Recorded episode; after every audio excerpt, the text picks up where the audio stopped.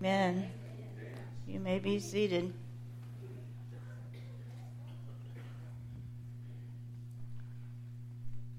That's the story all there in one song, isn't it? Well, we are concluding our message series this morning, and over the last several weeks, we've been looking at a passage of Scripture that's often called the Beatitudes. It's found in the uh, chapter 5 of Matthew. And those uh, first 10 verses of uh, that chapter give us a picture of what life in the kingdom of God can be like. And Jesus invites us to live in these seemingly upside down ways and he says that when we do, we'll be blessed. I want to do a quick uh, review of these since most of you weren't able to make to all seven of them, all right? So uh, we're going to look at these really quickly. Uh, they are Blessed are the poor in spirit, for theirs is the kingdom of heaven. Blessed are those who mourn, for they will be comforted. Blessed are the meek, for they will inherit the earth. Blessed are those who hunger and thirst for righteousness for they will be filled. Blessed are the merciful, for they will receive mercy. Blessed are the pure in heart, for they will see God. And then blessed are the peacemakers, for they will be called the children of God. And today we're looking at this last one Blessed are the peacemakers, for they will be called the children of God. And, you know, normally I start a new series on Easter or I do a standalone Easter sermon, but as I was looking at these topics and thinking about uh, the meaning of each of them, uh, I decided to time the series so that we ended with this passage Blessed are the peacemakers, for they will be called the children of God. God is a peacemaking God, He loves peace. And the whole story of the Bible, from the Garden of Eden to the culmination of Jesus Christ's death and resurrection is the story of God bringing peace between humanity and God. And that's why we are able to sing with such joy Christ the Lord has risen today. Christ the Lord has risen today. Uh, Jesus has died for us, and without, and if he had just died for us, that you know, and not been raised to life again, we would be we'd be without hope. But he has opened the door to the kingdom of God and to eternal life by making peace with God through the cross. Now, like several of these Beatitudes, the challenge of D- Jesus' statement is that most of us resist peacemaking.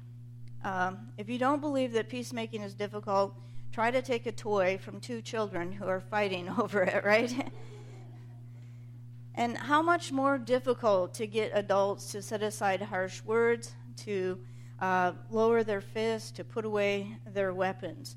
Most of us, like children, are all for peace negotiations as long as we get what we want. You know, there'd be no fight for the remote if everybody agreed on what channel to watch. And the sad truth is that we all want peace, but often what we really want is our way. But Jesus says that the peacemakers will be blessed because they will be called children of God. And since God is a peacemaking God, it makes sense, it follows that God's children will be peacemakers as well. If God is a peacemaker, then his children who have his nature will be peacemakers too. And I wonder as we think about this invitation to be peacemakers, and as you think about your life and the world around you, where do you long to see peace? Where do you need, uh, where are you most in need of peace this morning? And I put a little blank there in your message notes to, to think about that. Where do you see the greatest need for peace in your life or in the world right now? And I'd invite you to write something down there. Um, maybe there's uh, a need for peace in your home. There's some kind of conflict that continues to steal your joy uh, some of you may lack peace in your extended family. Someone's not talking to someone, and it may have been going on for quite a while. Or maybe there's a friendship that's broken, there's no peace there. Where do you long for peace? And maybe your life is going great, but as you think about the world around you and the lack of peace, I, I think that we all long to see an end to school bullying, to see an end to uh, terrorism and political tensions and wars and on and on and on. So, so take a minute, write something there, and maybe you need to write it in code if you don't want your neighbor to, to see what you're putting down, but, but write something on that line.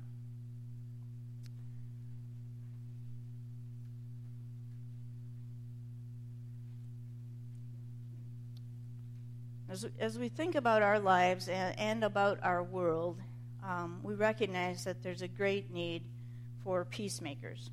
And Jesus said that those who want to be called children of God need to learn the art of peacemaking.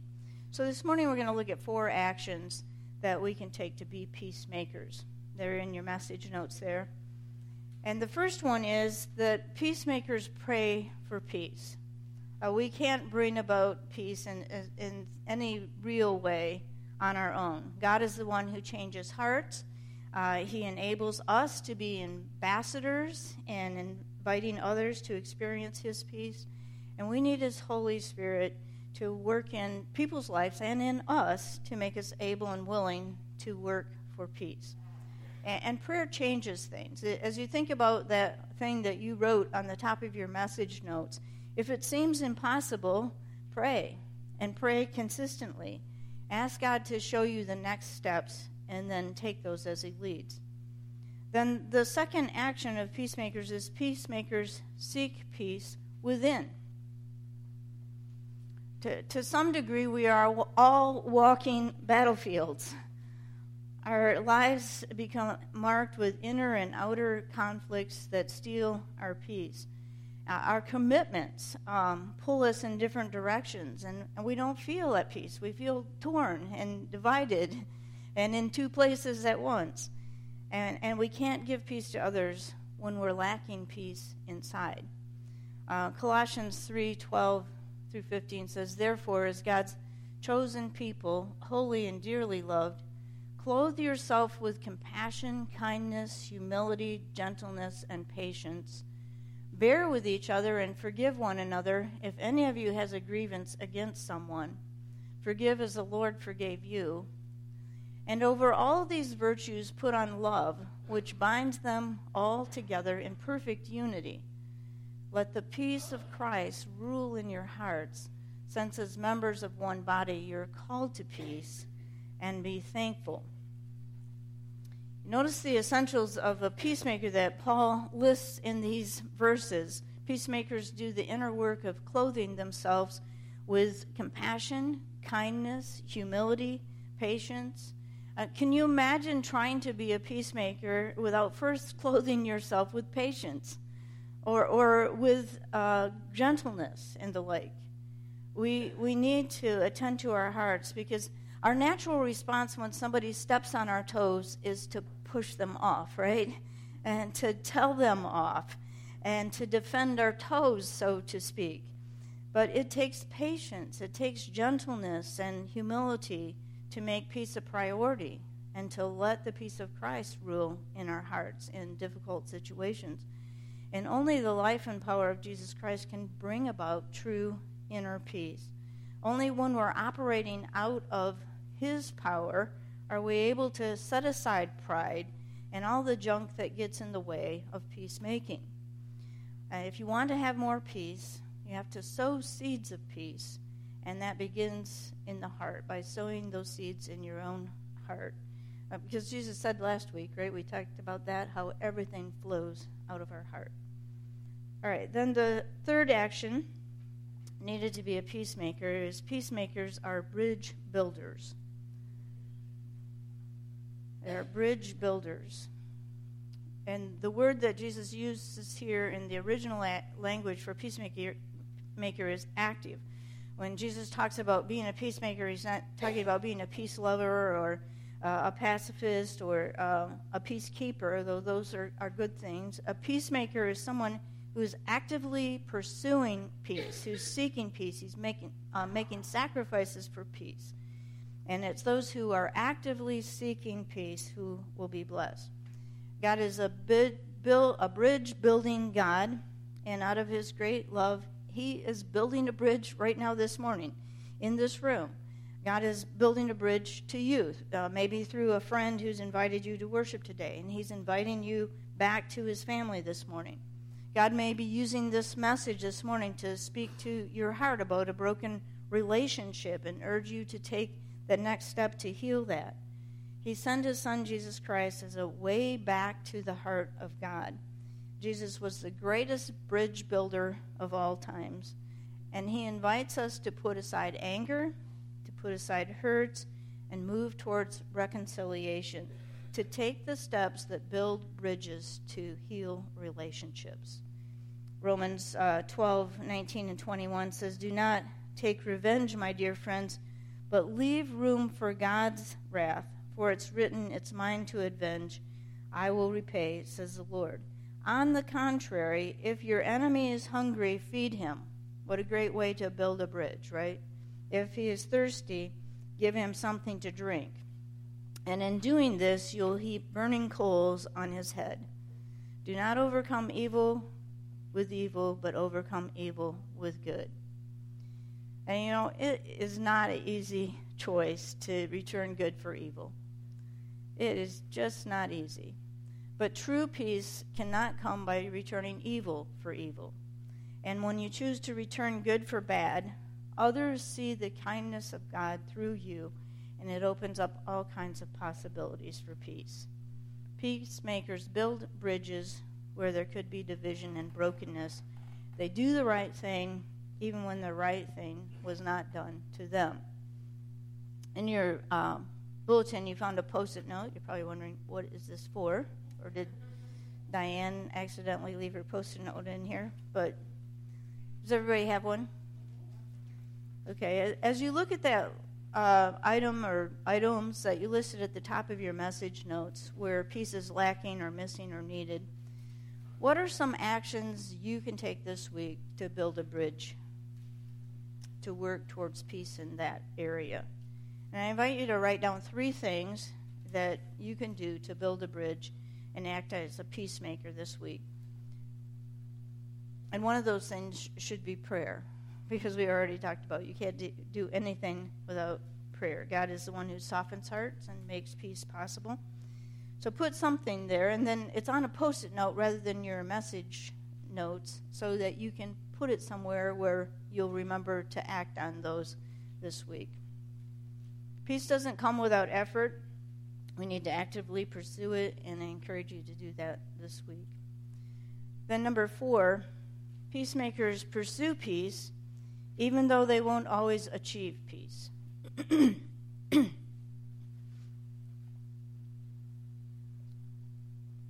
we pray and we take practical steps to make peace. And sometimes those bridges, those steps, are something as simple as a handshake or a smile at somebody where there's tension between the relationship or they've offended you in some ways. We build bridges, we do our part, but we will not always succeed um, as Jesus' followers, we're called to live at peace with others as much as it is in, within our power to do so. Romans 12, 17, and 18 says, Do not repay anyone evil for evil. Be careful to do what's right in the eyes of everyone. That's hard, isn't it? If it is possible, as far as it depends on you, live at peace with everyone. If it's possible, as far as it depends on you. You do your part, live at peace with everyone. That's the goal of a peacemaker. And you know, we can't control others, but we can work towards reconciliation and do our part, even though we may not win them back. And you know, the greatest example of this is Jesus Christ. God longs like a, a the father in the story of the prodigal son for every son and daughter to come back home. And he sent Jesus to earth to build a bridge, to make peace between God and people. But we have to say yes. We have to accept what He's done for us on the cross and receive the life that He came to give us. And not everyone does that. Not everyone receives it. And, you know, I don't want to throw you in the deep end of the pool here at the end of the message, but I don't want anyone to leave without understanding God's offer for peace through Jesus Christ. So I want to look at Romans 3:25 and 26. And this will get a picture of what God was doing when he sent Jesus. It said God presented Christ as a sacrifice of atonement. Atonement is the uh, rebuilding of a relationship. So Jesus is a sacrifice to make us one again at one mint through the shedding of his blood to be received by faith.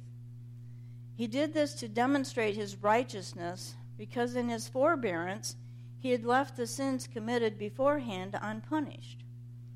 He did it to demonstrate his righteousness at the present time so as to be just and the one who justifies those who have faith in Jesus Christ. That's some pretty deep stuff. What does it mean? Well, it means that God left sin unpunished for centuries. But God can't be just if He allows horrific atrocities that have been done over thousands of years to go unpunished. No one would think a God like that was a good God, right? The kind of God, that kind of God would be a horrible God. And the God of the Bible is a God who does the right thing.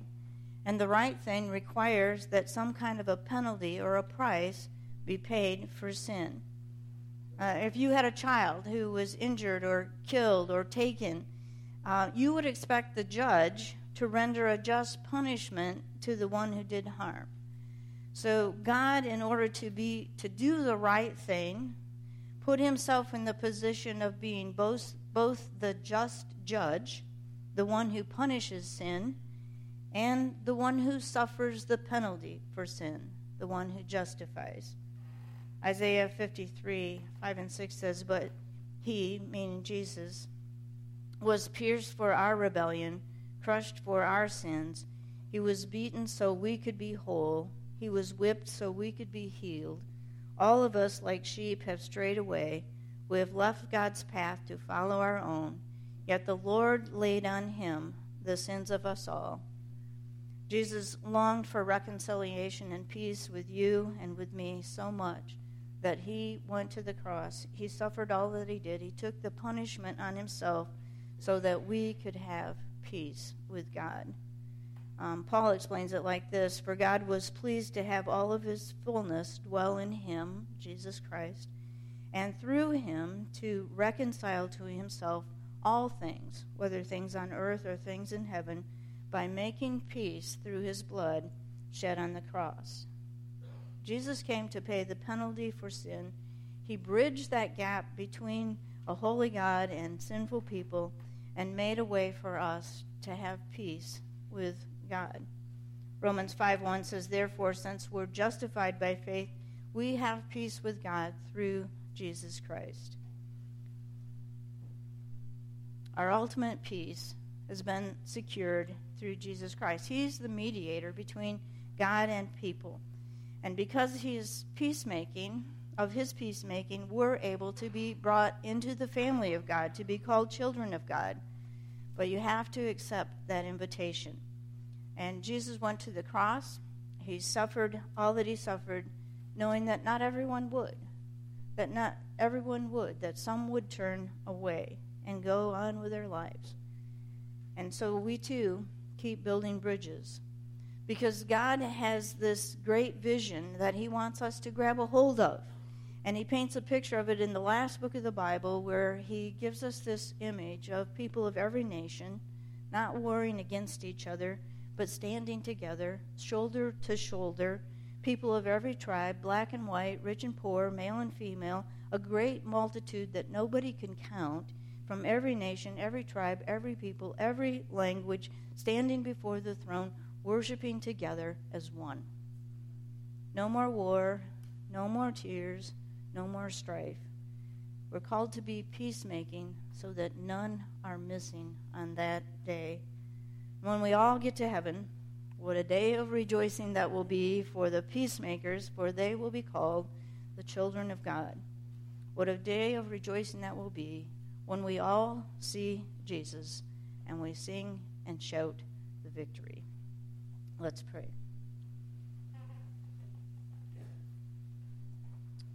Our loving God, I, I thank you for this day where we remember what you, uh, not only the price that you paid, but the power that's available to us because of your resurrection. That we can be made whole again, that relationships can be made whole again, that peace can come in situations where it seems unlikely. And Lord, we're waiting for that day when you come and set up your kingdom and everything is at peace. But until then, help us to be peacemakers and help us to sow seeds of peace wherever we go, that your goodness and your love would be made known to others. We ask it in Jesus' name. And Lord, if there's anyone here who has not received you, not accepted what you did for them on the cross, I, I pray that uh, you'll give them the courage to do that. And, and I just invite you, if that's you, to pray with me right now. Lord Jesus, thank you. I thank you for building a bridge so that I can come back to the family of God, to be a child of God. And I invite you into my heart right now. I give you my life. I want a fresh start. And I, and I ask you to do that in me and come into my life and lead my life. I ask it in Jesus' name.